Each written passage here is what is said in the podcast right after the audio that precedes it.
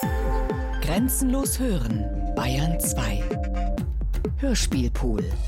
Raul Schrott. Erste Erde Epos. Erstes Leben. Sex und Symbiosen. 3,6 Jahr Milliarden. North Pole. Jack Hills. Shark Bay. Westaustralien. Letzte Woche noch war ich auf Rowell Island gewesen, am Zitronenhain über der Klippe im Norden, und jetzt dieser Hafen, Port Headland, in die Mangroven betonierte Reden, wo Erze aus kilometerlangen Zügen in Frachtschiffe verladen werden, Gipshügel und Sohlebecken, Dampier Saltfield steht da zu lesen. Dann ein verrotteter Pferch für irgendwelche Viehherden. Die Stadt, ein breiter Parkplatz vor ein paar Läden, Tittenmagazine und nur eine einzige grobe Übersichtskarte. Eine asiatische Ausspeise, in der ich aufs Abendessen warte, unbeleuchtete Straßen, schwarze Fenster, die Hotelfassade ohne Namen, zwei Flaschen Bier, um einzuschlafen und nass geschwitzt aufzuwachen. Träume, welche das Retrograde des Hier und Jetzt zersetzen. Das Licht am Morgen, Magnesium. Das Ich davor verborgen. Vorn nun die Linie, wo Himmel und Straße sich berühren. Statik im Radio, statt Asphalt nur Trassen, die über ein Rot führen, das tiefer ist als Männig und heller als Rost. Die Wolken gestaffelt und kein Anhaltspunkt, um zu sehen, wie hoch sie stehen. Gras in stacheligen Büscheln bis zum Horizont, ausgebleicht Spitzen oben, zerbrechlich wie Glas, manche klebrig von süßem Harz, an einem Halm winzige Schlehen. Doch kein Detail, das mir irgendetwas sagt. Vereinzelt hätte ich Bäume als Eukalypten zu benennen gekonnt. Und die Fliegen, die Fliegen in ihrem ewigen Fraß. Dann die Gabelung hinter einem Weiderost, auch da niemand, von dem man den Weger fragt, Zeit die einzige Markierung. Mittag, Abend, an etwas schabend, sich eingrabend, verausgabend. Dazwischen irreduzible Räume um die Dinge, eine offene Landschaft. Und die Fluchtlinie ihrer Zäune, lose hängende Drähte und schief verwitterte Pfosten. Mit jeder Meile die Brust enger, wie in einer Zwinge. Ein Rasseln im Getriebe. Wie weit komme ich mit einem Marsch ohne Wasser? Es das auf der Karte die Grenzlinie der Panorama Homestead und die Piste dort im Osten. Wohin führt sie? Wie alles plötzlich an menschlicher Präsenz sich orientiert und die eigene umso stärker als Absenz hervorhebt. Doch dann ist dort weder Heimstatt noch Unterkunft, bloß Wellblech, ein in die Leere ragender Kamin, der Estrich und Termiten zerfressen. Keiner, der weiß, wo ich bin, allein wo ich war. Und jedwede Vernunft abhängig vom Normalzustand, als Umkehr vom Eigensinn. Ort ohne Ortsschild, Marble Bar, ein Dutzend Bungalows, ein Wohnwagenhotel, ein Pub aus Gusseisen, Zeitungsartikel an der Wand. Goldgräberzeit, Nuggets, daumengroß. Heißeste Stadt der Welt. B-24 Liberator Bomber aus Marble Bar erweisen japanischem Kaiser die Ehre. Auch das Essen kommt eingeschlagen ins Gemeindeblatt vom letzten Monat. Auf meine Fragen nach einem Mechaniker oder dem Weg schaut der Typ hinterm Tresen scheel, geht zu den Abos. Abos? Aborigines? Nach einer Stunde am Telefon erklärt mir der Geologe in Perth, wie die Fossilien zu finden sind. Danach bleibt nur Lesen in der fettfleckigen Zeitung Ancient Myths of Our Darkies, die Erträge der einzelnen Minen rundum, Warenkataloge für den Einkauf per Funk. Das halbe Jahr sind die Tage aus Azur, klettert das Thermometer höher als die Körpertemperatur. Im Anbeginn war die Erde eine Brache. Es gab keine Berge, Flüsse, Bäume, Tiere und kein Licht. Nacht lag auf der Erde wie ein Dickicht. Drückend. Und Karura, unser Ahne, aber da war weder Sprache noch Name, ruhte unter der Erde, ausgestreckt und schwitzend, während über ihm die Welt anhob. Trocken, blitzend.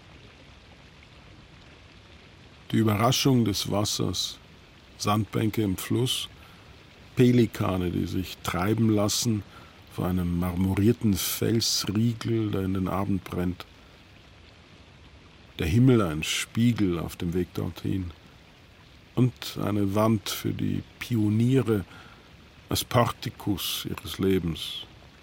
Demon, jung verstorbener Krüppel, am Fluss begraben, Taufname unbekannt. Del Bren Alec, 1879, Minenarbeiter, begraben unter dem Pfahl am Fluss. Durack Patsy, 1933, Kopfschuss durch denselben, der seinen Vater 1901 getötet hat. Treacle Dick 1935, Kameltreiber, verschollen, hat als Eremit gelebt.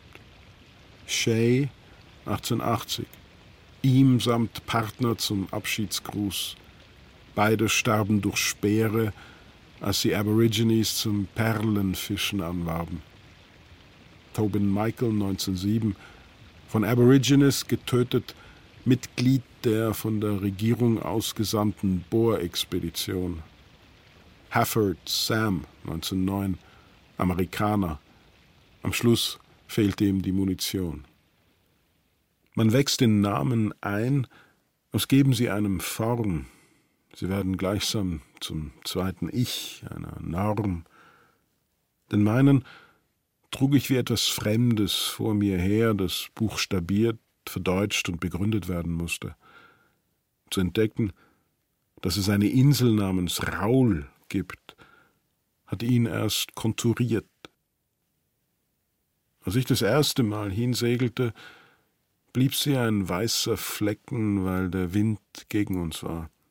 In der Koje zwei Finger breit Plastik zwischen mir und der See, das Arbeiten des Rumpfs an den Wellen, als würde Fleisch aus Trottoir klatschen. Die Fantastik von Träumen und Singen in den Wanden. Das zweite Mal begann der Himmel erst nach drei Tagen Sturm aufzuhellen, hinterleuchtete Jade. Als die Insel dann aufstieg aus einem Wellental, wurde sie, was ich ist eine schemenhafte Silhouette, ein Widerstand im Meer, die kalte Schulter einer Doublette. Der Ort, den es jetzt zu finden galt, hieß ob seiner Hitze North Pole. Die eigentliche Ironie war, dass er damit unabsichtlich zum Symbol einer Erde wurde, die unter einer noch fahlen Sonne zu unwirtlich hätte gewesen sein müssen für Leben. Bei einer zu betonierten Öltonne sollte ich mich rechts halten und dann zu Fuß weiterbegeben über einen Terran, in dem sich Vulkane wie Raul aus einem Ozean hoben, den die Dampfschwaden aus ihrem Maul vor dem Gefrieren bewahrten. Die schnellere Rotation des Erdballs, eine massigere Sonne oder die Kollision von zweier ihrer Trabanten, welche die Venus entstehen und unseren Planeten in die heutige Bahn rücken ließ. Alles erdenkliche Möglichkeiten. Jetzt aber das Land abzugehen, hieß das Blinde einer Wirklichkeit zu sehen, die nur auf sich verwies. Die Spur endete auf einer Halde vor einem verbeulten Gesteinsbrecher, Felsplatten in der Schaufel wie Tonscherben, die Ebene dahinter voller runder Kerben, Ausbisse, als würde da Gestein entspringen. Ein Abstecher, wie ich nun weiß, zu schwarzen Rauchern in tausenden Metern Tiefe. Also wieder zurück zur verpassten Abzweigung, ein Weg hinauf an die Oberfläche, in eine seichte Bucht, flach wie der Krater, in dem wir vor Raul geankert hatten. Die Steigung der Hänge bröckelnd, eine ausgewaschene Riefe, sich eingrabend zu einer bewaldeten Schlucht, die von Buschfeuern verheert war. Geröll, verkohlte Stämme und Baumstrünke ringsum, die Hügelkämme scharlachen und scharf wie Lava, dazwischen jedoch ein Streifen Sand, ein Stück erster Erde, das alle Zeit überstand. Karora schlief. Es kamen die Träume. Und indem er träumte, kamen Vorstellungen. Ein Verlangen, indem er sich aufbäumte. Aus seiner schweißnassen Achsel, der Mund gleich, der Worte aus sich stößt, der Scheide, die Leben aus sich presst, schlüpften Ameisenbeutler, und sie gruben sich aus diesem Nest nach oben. Mit der Dämmerung brach auch Karora aus dem Erdreich in den Morgen. Hügel zeichnen seine Umrisse nach. Schmetterlingsblütler dort, wo er lag. Das Land nun nicht mehr brach. Beinahe eine Wiese von Blutblumen, der schwarze Knoten auf den Blütenlippen wie eine Klitoris. Und Vögel, gleich Tauben mit hellrosa Brust, ein Schwarm, der sich auf toten, über das blühende Flammen gespreizten Ästen niederlässt. Die Hauben perlgrau, die Schnäbel knochenfarben. Keine Namen für sie zu wissen, rückt das Randständige des Lebens vor Augen, wie es aus Staub und Spalten wächst, um sich wechselseits nachzuahmen und zusehends jeden Anklang an seinen Ursprung einzubüßen, bis schließlich einer wie ich davor steht, sein Leben nur eine Zwischenbemerkung und ebenso reimlos wie die Vokabeln Mensch, falsch, Dürre, Honig und Orange, nicht einmal das Echo findet zu einem Gleichklang mit anderem. Es imitiert sich bloß selbst, schrill der Schwarm, stille Blüte um Blüte, rückschallendes Rot. Die Liebe ein Widerhall, wie das Gefieder rauscht des sich aufschwingenden Schwarms, als ob man Applaus für sich hört in diesem Pfeifen und Schnattern, ein gegenseitiges Befeuern, das abebbt und schließlich aufhört in Selbstgesprächen. Da ist keine Ewigkeit mehr zu beteuern. Man ist mit sich allein, hat bloß die Stellen getauscht, ohne sich oder den anderen zu sehen. Ein Lockgesang für die Paarung des Immergleichen.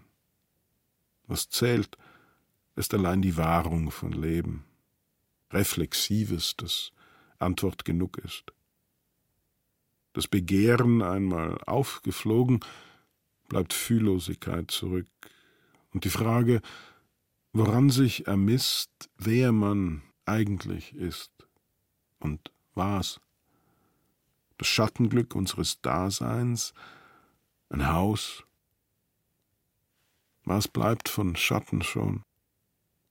Im Staub drückt sich kein Flügel ab alles ist stets auf und davon. Weil ich wusste, wonach Ausschau halten, erkannte ich es auch. Kleine Köpfe im Fels, Schädeldecken, Rücken im Niederkauern, da Säulen und Bodenmatten unter einem grünenden Strauch, dort aus der Hangkante witternde Mauern. Doch die Vergleiche kippten schnell zurück in die ihnen eigene Ferne. Die Knorren der fossilen Stromatolithen, egal an wie viel sie erinnerten, sie blieben Bruchstück einer unvordenklichen Welt, in der sich erstmals etwas abschied vom Wasser, feinste Filme von Leben, dennoch so rigid, dass sie sich vor mir jetzt als versteinerte Zeit darbieten, und Leben, wie es darüber hinaus wächst, Millimeter um Millimeter sich festsetzend am Rand, da, wo Schwefeliges aufquellt aus dem Erdinnern, dort an einem glühenden Spalt, wesenhaft werdend, kalt sich behauptend, Leben, das nunmehr seine eigene Welt ausfällt und die Ewigkeit aufbricht, sie ablagert als Silt in den Gezeiten, als erstarrendes Licht. Da eine zerrissene Schicht, wo ein Sturm diese Oberfläche zerschlug, hier, wo es sich wieder glatt schmiegte, um noch steter bis an meine Hand zu wachsen. Darüber wie immer der Wolkenflug. Auf meinem Bücherbord liegt ein solches Haupt, durchgesägt und der Querschnitt poliert, lässt sich darauf Jahr um Jahr vor 3,5 Milliarden ablesen. Linien wie auf einem Barometer, die das Wetter wiedergeben und einem anderen Äther, einer anderen Erde. In den Hügeln oberhalb der Barytmine aber hat mich bewegt, dass alles so unverändert erhalten, vielmehr zugänglich war. Denn unter den Eukalypten und aufstiebenden Flügeln blagten die Stromatolithen brandschwarz wie am jüngsten Tag, war der Horizont der Bucht immer noch abzugehen, der Umriss des Inselvulkans zu sehen, unter den Schuhen ein Stück von diesem Watt mit den Rippeln einer letzten Gezeit. Ein Schlag, und der Sand rieselte daraus wieder hervor, an Meeresstadt. Und ich saß da auf diesem Strand und war mit einem Mal erfüllt eine Stunde unsterblich, als hätte sich Größeres als Gott enthüllt. Die Sonne stand bereits an ihrer Stelle. Sie strahlte wie heute. Doch unter ihr hing der Himmel, so dass ihr Licht die Erde kaum erwärmte. Die Zebrafinken jedoch wollten ins Helle und aus dem stacheligen Nachtgewimmel, so kam es, dass eine Schar um die andere ausschwärmte. Auf der Rückfahrt hielt ich vor der Ruine der Panorama Homestead an und stieg aus, um Fotos zu schießen, ein Memento für uns. Als der Wagen zu rollen begann, um nach ein paar Metern mit den Reifen im Stacheldraht zu stecken. Wie lange, dachte ich im ersten Erschrecken, hält die Luft, brauche ich bis zum Asphalt. Es geriet alles ins Schließen, das Ich plötzlich ausgesetzt. Keine bündelnde Linse mehr, nur Stille und wie es riecht nach den gelben Büschen, nichts, das sich darin noch fortsetzt, außer rohem Licht, einem ausgebrannten Landstrich, Vogelgeschwirr, der Angst vor dem, was sich irgendwo verkriecht am Weg. Ich, zusehends etwas, das verblich zur reiner Gewärtigkeit, ohne dass da Sinn war, nur Zweck, Zunge über den Lippen, Dreck. Sex und Symbiosen ungefähr 2,5 bis 1,6 Jahrmilliarden. Paleoproterozoikum, London Embankment. Im Anbeginn wurden die Menschen von Tieren anderer Art geboren. Anaximander, Pseudoplutarch, vermischtes 179.2.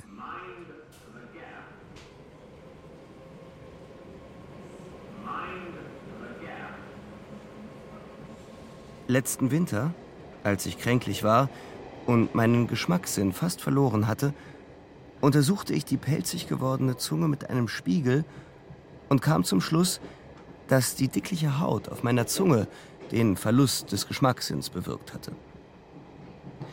Anthony van Leeuwenhoek, 19.10.1674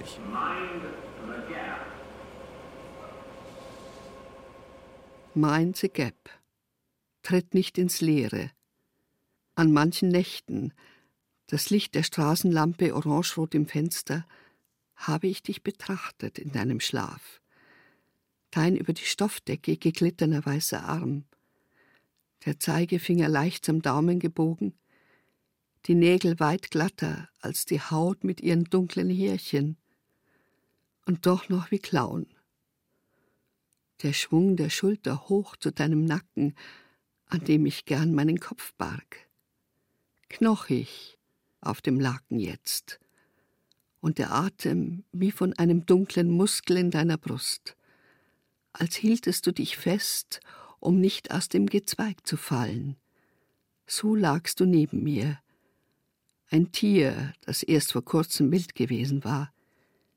Ich konnte es an mir fühlen, Zehen gekrümmt, Oberschenkel gespannt, Kiefer am Schlüsselbein hartsehnig und wie fremd, als wären sie nicht länger Teile der Natur.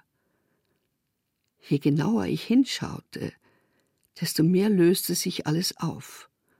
Schuppen auf dem Kissen von einem Brandpilz, deine Lippen in diesem Licht seltsam blutleer, aber glänzend von den unsichtbaren Perlenketten der Streptokokken in deinem Speichel. Unsere Küsse, als sie noch Zunge hatten, mit denen wir die Amöben an unserem Zahnfleisch austauschten. Der Oberkörper, wenn du abgedeckt lagst, so fahl, als würde der Pilz in deiner Lunge durch die Rippen leuchten selbst der Geruch auf deiner Haut, nur Flüchtiges, das Mikroben ausscheiden. Ich habe dieses sich stets aufs Neue teilende Leben mein Leben lang unter den Mikroskopwimmeln gesehen, von neun bis fünf in der Kammer unseres Laboratoriums, das im Sommer immer zu heiß und winters zu kalt war. Mein Rücken mittlerweile so verzogen, dass ich ihn hier wie reflexartig gegen die Lehne dieser Plastikbank presse.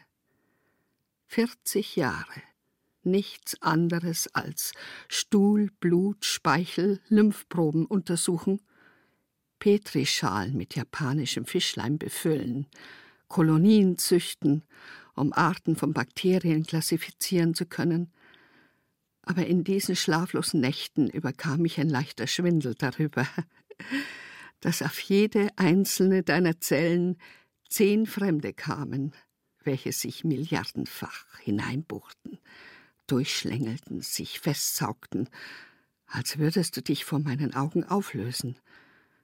Einem Bild gleich, bei dem man vom Rahmen nur die Pixel erkennt, überschwemmt davon, kaum eine Kontur sich abzeichnend, so als gingest du über in die Poren unseres Leintuchs deines Leichentuchs. Dein Sterben hatte lang begonnen. Wie erleichtert war ich, dass dein Schnarchen mich immer wieder weckte und mich deiner Gegenwart versicherte. Obwohl ich die Zähne für gewöhnlich sauber halte, haftete dennoch beim Blick auf sie durch mein Vergrößerungsglas zwischen ihnen eine dünne weiße Materie, etwa so dick wie nass gewordenes Mehl. Ich nahm etwas davon und mischte es in allerreinstes Regenwasser, um darauf, zu meiner großen Überraschung, gewahr zu werden, dass besagte Materie sehr viele kleine und lebendige Tiere enthielt. Anthony van Leeuwenhoek, 17.09.1683 Mind the Gap. Denk an den Abstand hast ja recht. Beziehungen beginnen vielfach damit, dass ein Organismus sich dagegen wehrt, von einem anderen erst einverleibt und dann verdaut zu werden, sodass ein auf die Weise umschlungenes Bakterium sich teilt und isolierte Populationen entstehen, deren neue Überlebensstrategien des Studiums wert sind. Wir beide wissen, dass du dir so etwas nie wirklich gewünscht hast. Ausbrüche meines Temperaments befremdeten dich immer. Für dich als gelernten Schauspieler eine recht seltsame Reaktion. Auch die Dramaturgie des Alltags stieß auf wenig Zuspruch bei dir. An zerscheppertem Geschirr lag dir genauso wenig wie am Teller abwaschen und abtrocknen. Als Wirt jedoch warst du mehr als großzügig. Du hast uns ohne Wenn und Aber in deinen vier Wänden willkommen geheißen. Sollte Seele wirklich golden schimmernder Honig sein, welcher, wie du dir vorstelltest, im Laufe eines Lebens zu Bernstein wird, hast du uns damit gefangen. In diesem Zellplasma waren wir Purpurbakterien, die es dir erlaubten, deine Worte, frische Luft zu atmen, deine Mitochondrien, nach langer Zeit gegenseitigen sich Ergänzens im Stoffwechsel voneinander abhängig geworden, vereinen die Partner solcher Symbiosen in der Regel ihre Gene. Dieses amöbenartige einander umfassen nennt sich dann Ehe, wobei der eine zumeist zur Lunge der gemeinsamen Zelle wird, was zuvor für sich bestand, das verschmilzt nun zu einem Wesen, dieses wiederum im nächsten, in immer größerer Komplexität, auch in uns Menschen selbst. Der Sauerstoff, den wir einatmen, gelangt über den Blutkreislauf ins Hirn, beständig umgewandelt von Mitochondrien, die einst freischwimmende Bakterien waren. Und ob die Geißel deiner Samen, die Wimpern meiner Eileiter oder das Flimmerhaar unserer Atemwege, sie gehörten einmal eigenen Bakterien an, die sich in Schlamm und Schleim bohrten. Ich weiß, das alles interessiert dich wenig. Ich erwähne es wohl, um uns zu rechtfertigen. Dich und mich, mich und meinen Sohn. Auf dieser unserer Keimbahn aber waren wir keine Trittbrettfahrer, selbst wenn ich Martin beim Ein- und Aussteigen führen musste, wie einen Blinden. Ich gab mir die Schuld an seinem Autismus. Eine Darminfektion mit Clostridia ziert im Körper die Reserven an Schwefel auf, die das Gehirn fürs normale Wachstum braucht. Ich habe diesen Krankenhauskeim vielleicht von meinem Labor eingeschleppt. Schon als Säugling hatte Martin diesen harten und geblähten Bauch. Ich dachte damals, er verträgt keine Milch. Heute würde wahrscheinlich eine Fäkaltransplantation genügen, all die verwendete Zeit und Kraft durch einen einzigen Eingriff überflüssig zu machen. Wie viel an Geduld forderte sein Wesen, wie viel Traurigkeit rief es in mir hervor, wie viel blanken Zorn über den Unverstand der Leute. Doch war es gut, dass es ihn gab, seine unerreichbare Ferne öffnete eine Kluft zwischen uns zwei, die der Wurzelballen unserer Liebe ausfüllte, in einem Humus von Tränen und Herzblut und Scheiße. Ich sah daran aber auch, dass du mich für das genommen hast, was ich bin. Das hat dich in meinen Augen zu einem wahren Mann gemacht. Deine Arme, wie sie für uns beide ausgestreckt blieben, bis hin zum Ende. Die Tierchen bewegten sich extravagant. Die größten schossen stark und beweglich durchs Wasser, wie Hechte oder Makrelen. Andere dermaßen winzig, dass sie nur mit Fliegenschwärmen oder Mücken vergleichbar sind. Von der Art gehen, glaube ich, viele Tausende auf einen Tropfen, nicht größer als ein Sandkorn. Anthony van Leeuwenhoek 17.09.1683 Mainze Gap, Vorsicht Spalt. Wir sind nur ein Klumpen Materie mit identifizierenden Namen, Nummern und Titeln. Herr und Frau, Doktor und Schauspieler. Ein wie ausschließlich uns behauptend, unsere Integrität wahrend, jedoch unser natürlichen Vergnügen, die Lust am gevögelt werden und abspritzen, am Essen und Trinken, Pinkeln, Scheißen, Schneuzen, Schwitzen, am Schauen und Horchen, Rühren von Öffnungen des Körpers, seinen Löchern und Schlitzen. Klar, könnte ich auch ejakulieren, urinieren und defekieren sagen, aber ich will dies Fließen durch uns benennen. Rinnend Nasses, das wir wieder ausstoßen. Und dann, Prüdes war dir bloß Reiz. Affektiertheit, mit der ein Schusterssohn sich als Upperclass ausgab, im Bett aber eine Frau wollte, die sich aufs Dreckichreden verstand. Wirklich aus der Fassung jedoch brachte dich, dass ich Sex mochte. Na und? Pflanzen, Tiere, Algen, Pilze und Protisten stammen alle ab von einer Chimäre, irgendeinem aus unterschiedlichsten Wesen zusammengeklitterten Einzeller. Pflanzen, Tiere, Algen oder Pilze. Was wir gemein haben, ist Sex, durch den die Arten erst entstanden, ein aus unterschiedlichsten Genen zusammengesetzter Organismus. Doch wie soll ein Löwen, ein Ziegen und ein Schlangenkopf leben in einem Körper? Ein Zwingenrätsel, wie unsere Ehe so lange hielt.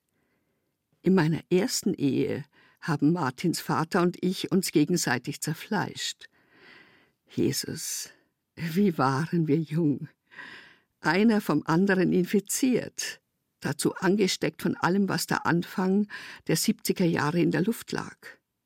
Psychedelischen Viren gleich, die Ölfilme über den Scheinwerfern und Lavalampen, eine andere Art von Petrischale, wie ferngesteuert von Illusionen und Ideen, als wäre an der Liebe irgendetwas frei oder doch drei und vier noch teilbar. Wir versuchten uns so sehr zu ändern, dass wir uns selbst kaum noch wiedererkannten. Ich zwischen den Beinen einer Frau, dabei half mir die Vorstellung, dass wir ohnehin ein Konsortium von Zellen und Parasiten sind, Mann wie Frau in anderen embryonalen Stadien stecken geblieben – ein Wunder, dass es so lange dauerte. Und seltsamerweise war es Martins Vater, der als erster im Zytoplasma unserer Ehe erstickte. Jedes Mal, wenn ein solcher Art verschlucktes Bakterium abstirbt, machen sich seine Gene los. Sie binden sich dann an das Erbgut des Wirts. Eine Implosion, die alles kontaminiert. Ein nuklearer Niederschlag, der zu den unvorhersehbarsten Mutationen führt. Die Membran löst sich auf und das runde Chromosomenknäuel wird zu jenen kurzen, geraden Fragmenten X und Y zerstückelt, die unsere Geschlechter bestimmen. Gewiss, es sind auch Rollen. Die Biologie jedoch gibt ihnen die Bühne vor. Deshalb, obwohl mir bewusst war, dass diese Ehe kaum mehr Sinn erkennen ließ als die Rocky Horror Picture Show, traf es auch mich ins Mark, so vieles von ihm, Manierismen wie Charakterzüge, von dem ich abhängig geworden war, wollte ich aus der Welt schaffen. Also vögelte ich herum, wie um mein Bestes mit dem anderer zu verschmelzen. Eigenartig, dass wir unser Heil in Öffnungen des Körpers suchen, im Dunkel des Mundes, als gäbe es hinter der Zunge etwas, das uns freisprechen könnte. Ach, tu doch nicht so. Wolltest du etwa nicht in meinen Arsch, nur weil es das Wort Arsch war? Canalis analis, Musculus fincta ani. Und an deinem Glanzpenis. Ein Film vom Bacteroides fragilis. Enge des Fleisches, die alles Denken aus der Stirn pressen soll. Von den 46 Chromosomen, in Proteinen verpackte DNA unterscheidet ein degeneriertes Y in zwei Geschlechtschromosomen Mann und Frau. Wozu sonst all das Ringelreihen des Sex? Dieser Abklatschtanz der Chromosome, das Imponiergehabe nutzloser Männchen mit ihren grotesken Fortsätzen. Und schließlich Liebesromane? Die Sehnsucht, zu dem Schlamm und Schleim zurückzukehren, aus dem wir gekrochen sind. Blutige Mischwesen von Muskeln und Mikroben, so parasitär wie selbst von Parasiten befallen. Fecalibacterium prausnitzii, etwa reguliert, wie viel an Zucker der Körper aufnehmen kann. Milchsäurebakterien helfen mir, Stress zu bewältigen, indem sie Neurotransmitter produzieren. Und besagtes Bacteroides fragilis regt mein Immunsystem an, in weit engerer Vereinigung mit uns als bei jeder Umarmung.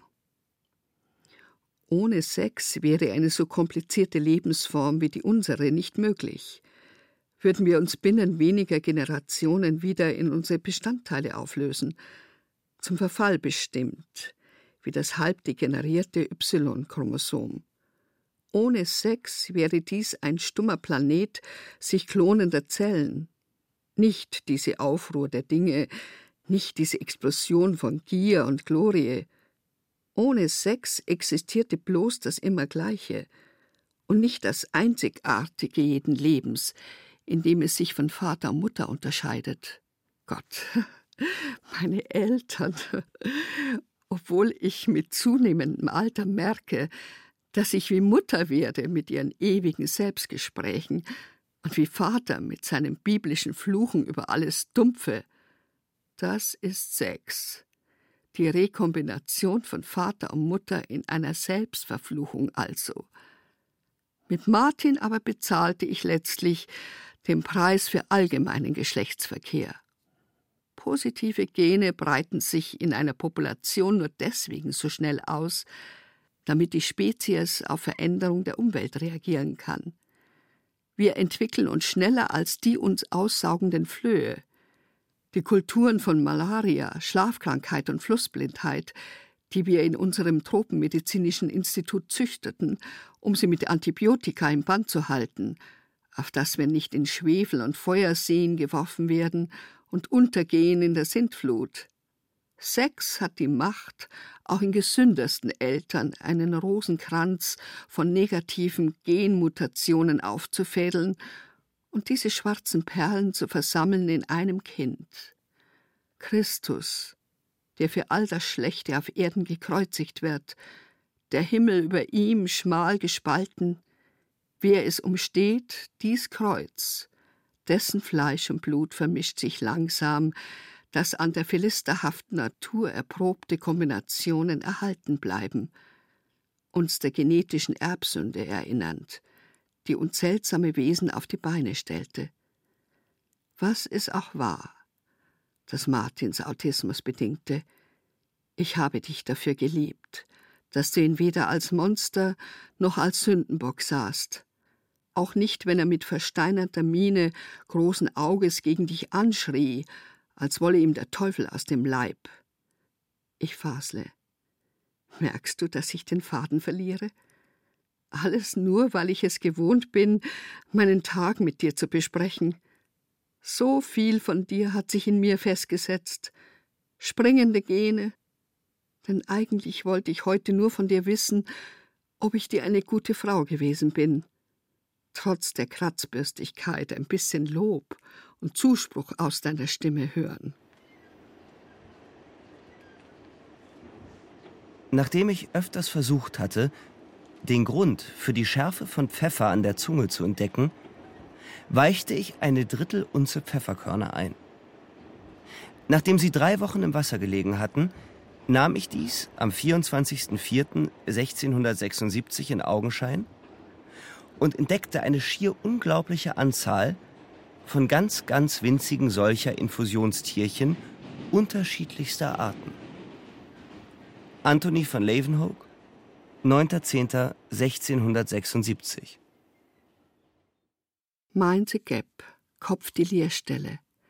Es war nicht der erste Blick, sondern deine Stimme beim Einsteigen in den Reisebus in Agadir, als du uns begrüßt hast. als vermöchte ein Kehlkopf Geist und Seele auszudrücken. Anders hätte ich dich ignoriert. Eitel genug warst du, um in der Bewunderung von uns Frauen zu baden. Du als alter Schauspieler verstandst es ja, uns den Kopf zu verdrehen. Theater, ein paar Filmserien, Laurence no Olivier nannten sie dich in weniger schmeichelhaften Kritiken. Was von dir geblieben ist, ist diese Ansage, welche du als Student für 50 Pfund aufnahmst. So kann ich mich nun auf diese Bank hier setzen, wenn ich dich wieder allzu sehr vermisse. Der Bahnsteig nun dein Auditorium. Northern Bound Line, Embankment. An jener Böschung, an der auch das Leben begann. Vor über fünf Jahren bist du gestorben. Die Zeit seither wie die U-Bahn-Züge, die ich vorüberfahren lasse, um dich zu hören. Du konntest Akzente sehr gut nachmachen. Hier aber hast du deine normale Sprechhaltung, bestimmend und klar, als würde ein Bitte darin mitschwingen, und doch ironisch genug, um sich nicht zu wundern, wenn der Nachsatz Ich habe dich gewarnt plötzlich käme. Warum macht der Tod keinen so großen Unterschied? Weil du auch zuvor großteils in meinem Kopf gelebt hast. Du weißt, die Idee eines Gottes halte ich nur für einen Mangel an Einsicht in die Wirklichkeit. Er verkörpert gleichsam die Kluft zwischen Bahnsteig und Zug, dank dessen sich alles erst bewegen kann. Bleibt man jedoch in diesem Zwischenraum stecken, kommt alles zum Erliegen man selbst eingeschlossen. Davor warnst du mich ja dauernd. Und doch ist, was ich bin, in der noch vorhandenen Lebendigkeit und was du bist, in der Gegenwart einer Stimme, unbegreiflich. Wir sind nichts anderes als der Stoffwechsel von Mikrobenzellen, die deinen Körper zur Erde auflösen, während sie noch den meinen aufrechterhalten. Eine Ansammlung ehemaliger Kragentierchen, deren Geißeln nun die Flimmerhärchen meiner Luftröhre bilden, die Wimpern des Eileiters, die Fasern der Nerven und Neuronen, sich schlängelnde Fühler, die Spannungen ihres Umfeldes spüren, darauf fortkriechen, dessen Partikel zum Verdauen aufbereiten. Unsere Lunge formte sich aus den Haarlippen eines Urmünders, dem schleimigen Darm einer Mundhöhle, die sich im Schlamm des Meeresbodens verhaftete. All unser Atmen und Sein ist eine einzige Fressbewegung, und das Denken im Grunde kaum mehr als die Erfahrung unseres Körpers beim Stehen, Gehen und Liegen. Seine Wahrnehmung von Plus und Minus, Polaritäten im Kopf und im Raum, über uns hereinstürzt wie der Lärm und Luftzug des U-Bahn-Zuges jetzt. Höre ich dann deine Stimme, so sind es weiterhin die feinen Geißeln der Kragentierchen in meinem Ohr, die nun Wellen spüren, welche einen Ozean von Luft durchlaufen, ihr Zittern darin in mir die Vorstellung deiner entstehen lassend. Wir denken, als würden wir Wasser atmen, ohne dieses Denken zu verstehen. Warum empfinde ich mich zugleich als getrieben, aber nimmer müde? unfähig, nur das zu sein, was ich bin und tue, unentschlossen im Alltäglichen, unentschieden darüber, was gut und böse ist, und dennoch die Einheit meiner selbst behauptend, obwohl ich im Innersten weiß, dass es dieses Ich so kaum gibt, vermischt wie ich bin aus weiblichem und männlichem, zu viel, wie du es mir oft vorhieltest, aus elterlichem wie kindlichem, aus all den unglücklich verschränkten X- und Y-Chromosomen, Mind over Matter, Geist über Materie, und trotzdem machtlos. Oft setze ich mich gerade zur Stoßzeit unter den Lautsprecher, um zu hören, wie du allein zu mir sprichst. Seh dich lächeln, um schalkhaft Mainze grob anzusagen. Alles, was ich liebte an dir, ist nicht real gewesen. Dein Witz und deine Gelassenheit als wären wir Figuren nur, moirierend in den minimen Punkten eines Druckrasters und trotzdem schwarz und weiß bleibend.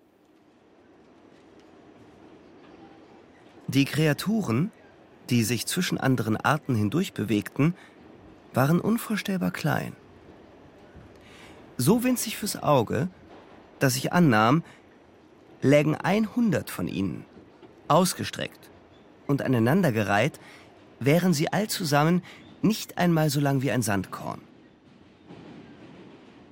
So geschätzt würden an die 10.000 von ihnen nicht das Volumen eines einzigen solchen groben Sandkorns ausfüllen. Anthony von Löwenhoek, 9.10. 1676. Mind the Gap. Achtung, Abgrund. Dabei sind wir schon einen Schritt weiter, um aus der Evolution zu treten, indem die Medikalisierung im heutzutage praktizierten Übermaß bewirkt, dass genetische Defekte von Generation zu Generation weitergegeben werden, die Population dabei aber immer kränker wird man darf in solch korrekten Zeiten, selbst als Mutter eines Behinderten, nicht laut davon reden, dass sich ein planetarisches Hospital bald der menschlichen Spezies annimmt wir von Intubationsschläuchen und eisernen Lungen abhängig werden, eine Art Superorganismus, über den artifizielle Intelligenzen bestimmen. So wie freilebende Bakterien zu den Eukaryoten eingefangen wurden, werden wir von Maschinen umschlossen, in immer mehr umgrenzten, mit Gummi ausgekleideten Zellen, um dabei jede Moral zu verlieren. Denn was die Formalisierung von Hospitälern mit sich bringen wird, sind Formatierungen.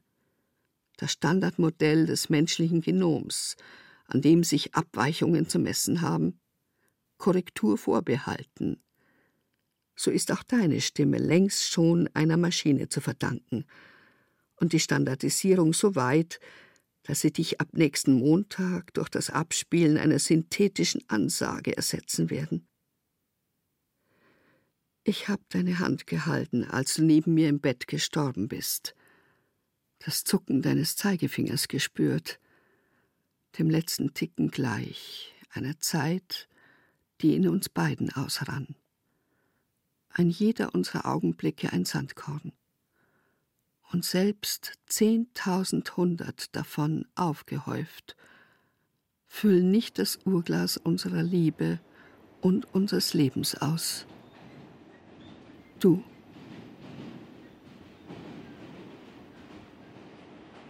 Auf den über tausend Meilen bis zur Küste, die Stämme der Eukalypten mal gaumenrot, mal blätternd wie Papier, lernte ich einige Namen für diese Wüste, indem ich Foto und Natur verglich, der Ameisenbeutler und das Tier, das ich bei den Termitenhügeln sah.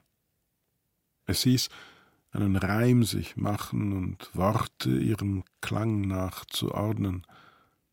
So scheint manches täuschend ähnlich sich zu vereinfachen, als wüsste man Wüste. Die Erdkugel hat nicht wirklich einen Norden. Wir orientieren uns an einem Magnet. Und das Schreiben für andere, wie man das Wasser in seiner Feldflasche teilt nicht für stockfleckige Seiten, die nur zerfallen. Man feilt die Sätze, auch um Dinge gegenwärtig zu halten, auf dass sie bleiben. Eisenrinde, Blau und Schnee, Eukalypten, jede Zeile ein Vers auf sie, doch stets nur in Postskripten.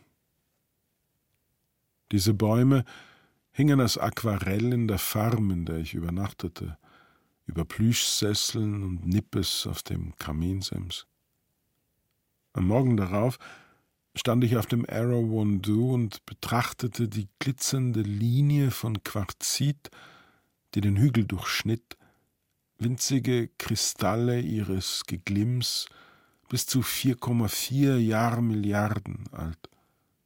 Erstes Land, verwittert zu Splitt, verschwemmt, abgelagert, in der Tiefe neuerlich zu Gestein gepresst, aus dem Aborigines dann Speerspitzen schlugen. ein Flussbett der Zeit, dessen Kiesel vereinzelt aus dem Boden lugen. Nach Akasta weiß ich, dass ihr Dahinströmen sich anders begreifen lässt. Nicht als Quelle oder Meander zu einer Mündung, kein Verlauf, sondern Vorläufiges, wie es ein- und versickert, aufgeht in der Erde zu uns, das im Licht flickert oder schlammig wird, jede Idee eines Anfangs eine Scheinbegründung. Der Indische Ozean, als würde der Himmel sich zum Land zurückkrümmen, die Wolken gischt. Nachdem man an dies Ufer fand, kam es als fünfter Kontinent auf die Karte.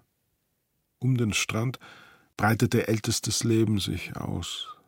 Doch niemand der holländischen Kauffahrer hat ihn als Meeresgarten erkannt. Da war nur eine Fußspur, die sich über fahlgrüne Polster wand und erst nach einem Jahrhundert allmählich verschwand, ohne dass man schon verstand, dass dieser Terrassenkalk im weißen Wellsand länger als Semiramis Gärten und das Mausoleum bestand, während unsere Vernunft immer wieder schlief oder zornig entbrannt vom Paradies träumte, widerstand dieses Leben allem. Es hielt sich am Wasserrand und baute den Himmel. Es hat ihn uns erst in die Luft gespannt. Gemeinsam drückten sie ihre Schnäbel dagegen. Den Himmel, das Gezweige der Sonne hoben sie an, bis er über ein paar Felsblöcken lag. Die Flügel blutig scharten sie sich erneut, um ihn dann zu lüften und auf zwei Tafelberge zu legen. Das dritte Mal vermochten sie ihn nicht mehr zu halten. Er fiel, zersplitterte und brannte in der Sonne. So wurde es Tag. Überall verkohltes Geäst, aus dem die Vögel nun schalten. Eine Meereszunge, wo sie am flachen Strand leckt, knorpelig schwarze Matten, darunter im Treibsand knöcherne Buckel, Rippen und Arme hinaus in die Ebbe gestreckt, wie Teile, die noch keinen Körper bilden. Fahr mit der Hand über eine der Ganglien und es bleibt Schleim kleben, gelbgrüne Fäden, wie sie sich in Tümpeln nach dem Regen absetzen oder in meiner Wasserflasche vom Helikon schweben. Abschaum, golden im Gegenlicht tanzende Fetzen, die nun im Salzigen vor der Sandbank einen Schmelz absondern, der sich schwarz zu Perlen rundet. Leben, um aus dem herauszuwachsen, in dem man versinkt, und zu vernarben über dem, was einen verletzen und begraben will, von Wasser bedeckt, empor zur Sonne, um zu versteinern, etwas, das im Licht ertrinkt. Vom Bohlenweg starre ich auf die Flut, wie sie einzelne Windungen, Lappen und Stämme umspült, alle Empfindungen ausgelöscht von der Glas des Meeres. Ein koralliges Gehirn, aus dem nach und nach einzelne Sauerstoffbläschen aufschwimmen.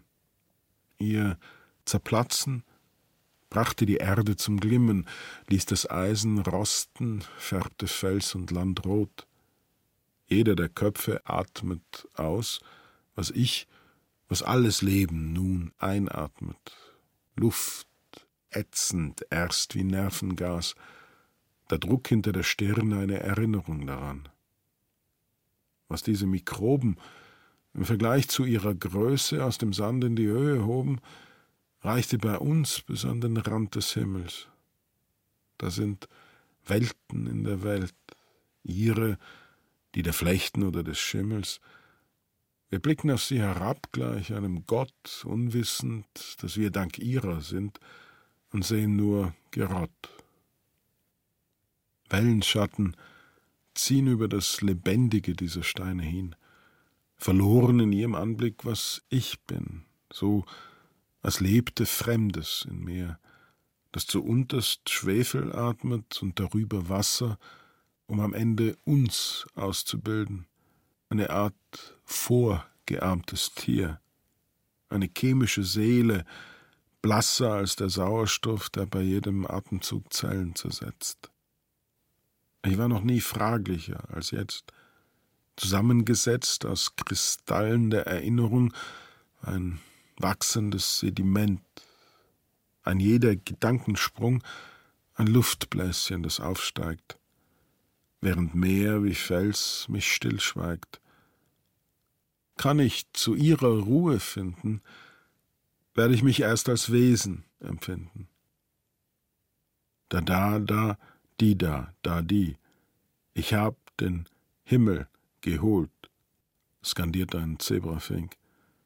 Er quiekt wie eine ungeölte Gartentür, die sich öffnet, schließt, da die, da, was ihr wollt.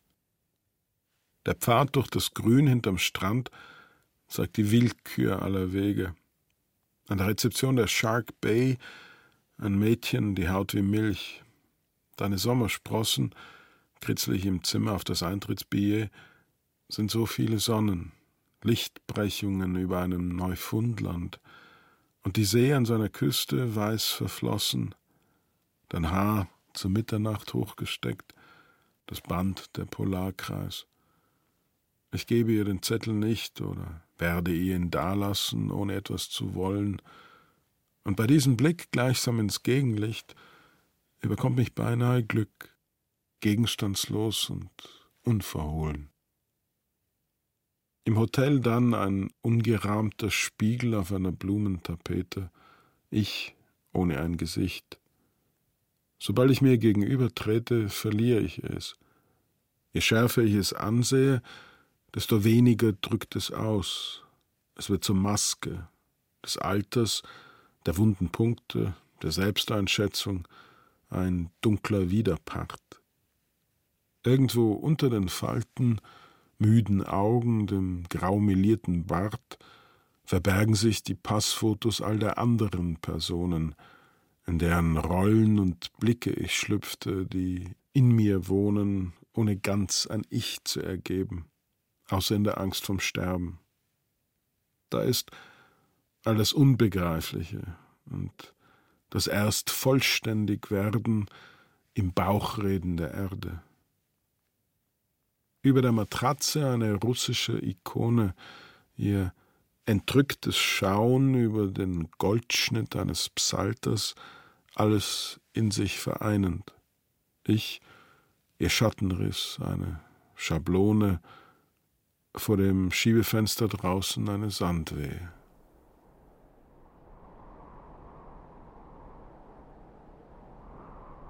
Raul Schrott Erste Erde Epos Erstes Leben, Sex und Symbiosen. Mit Patrick Güldenberg, Irm Hermann und Raul Schrott.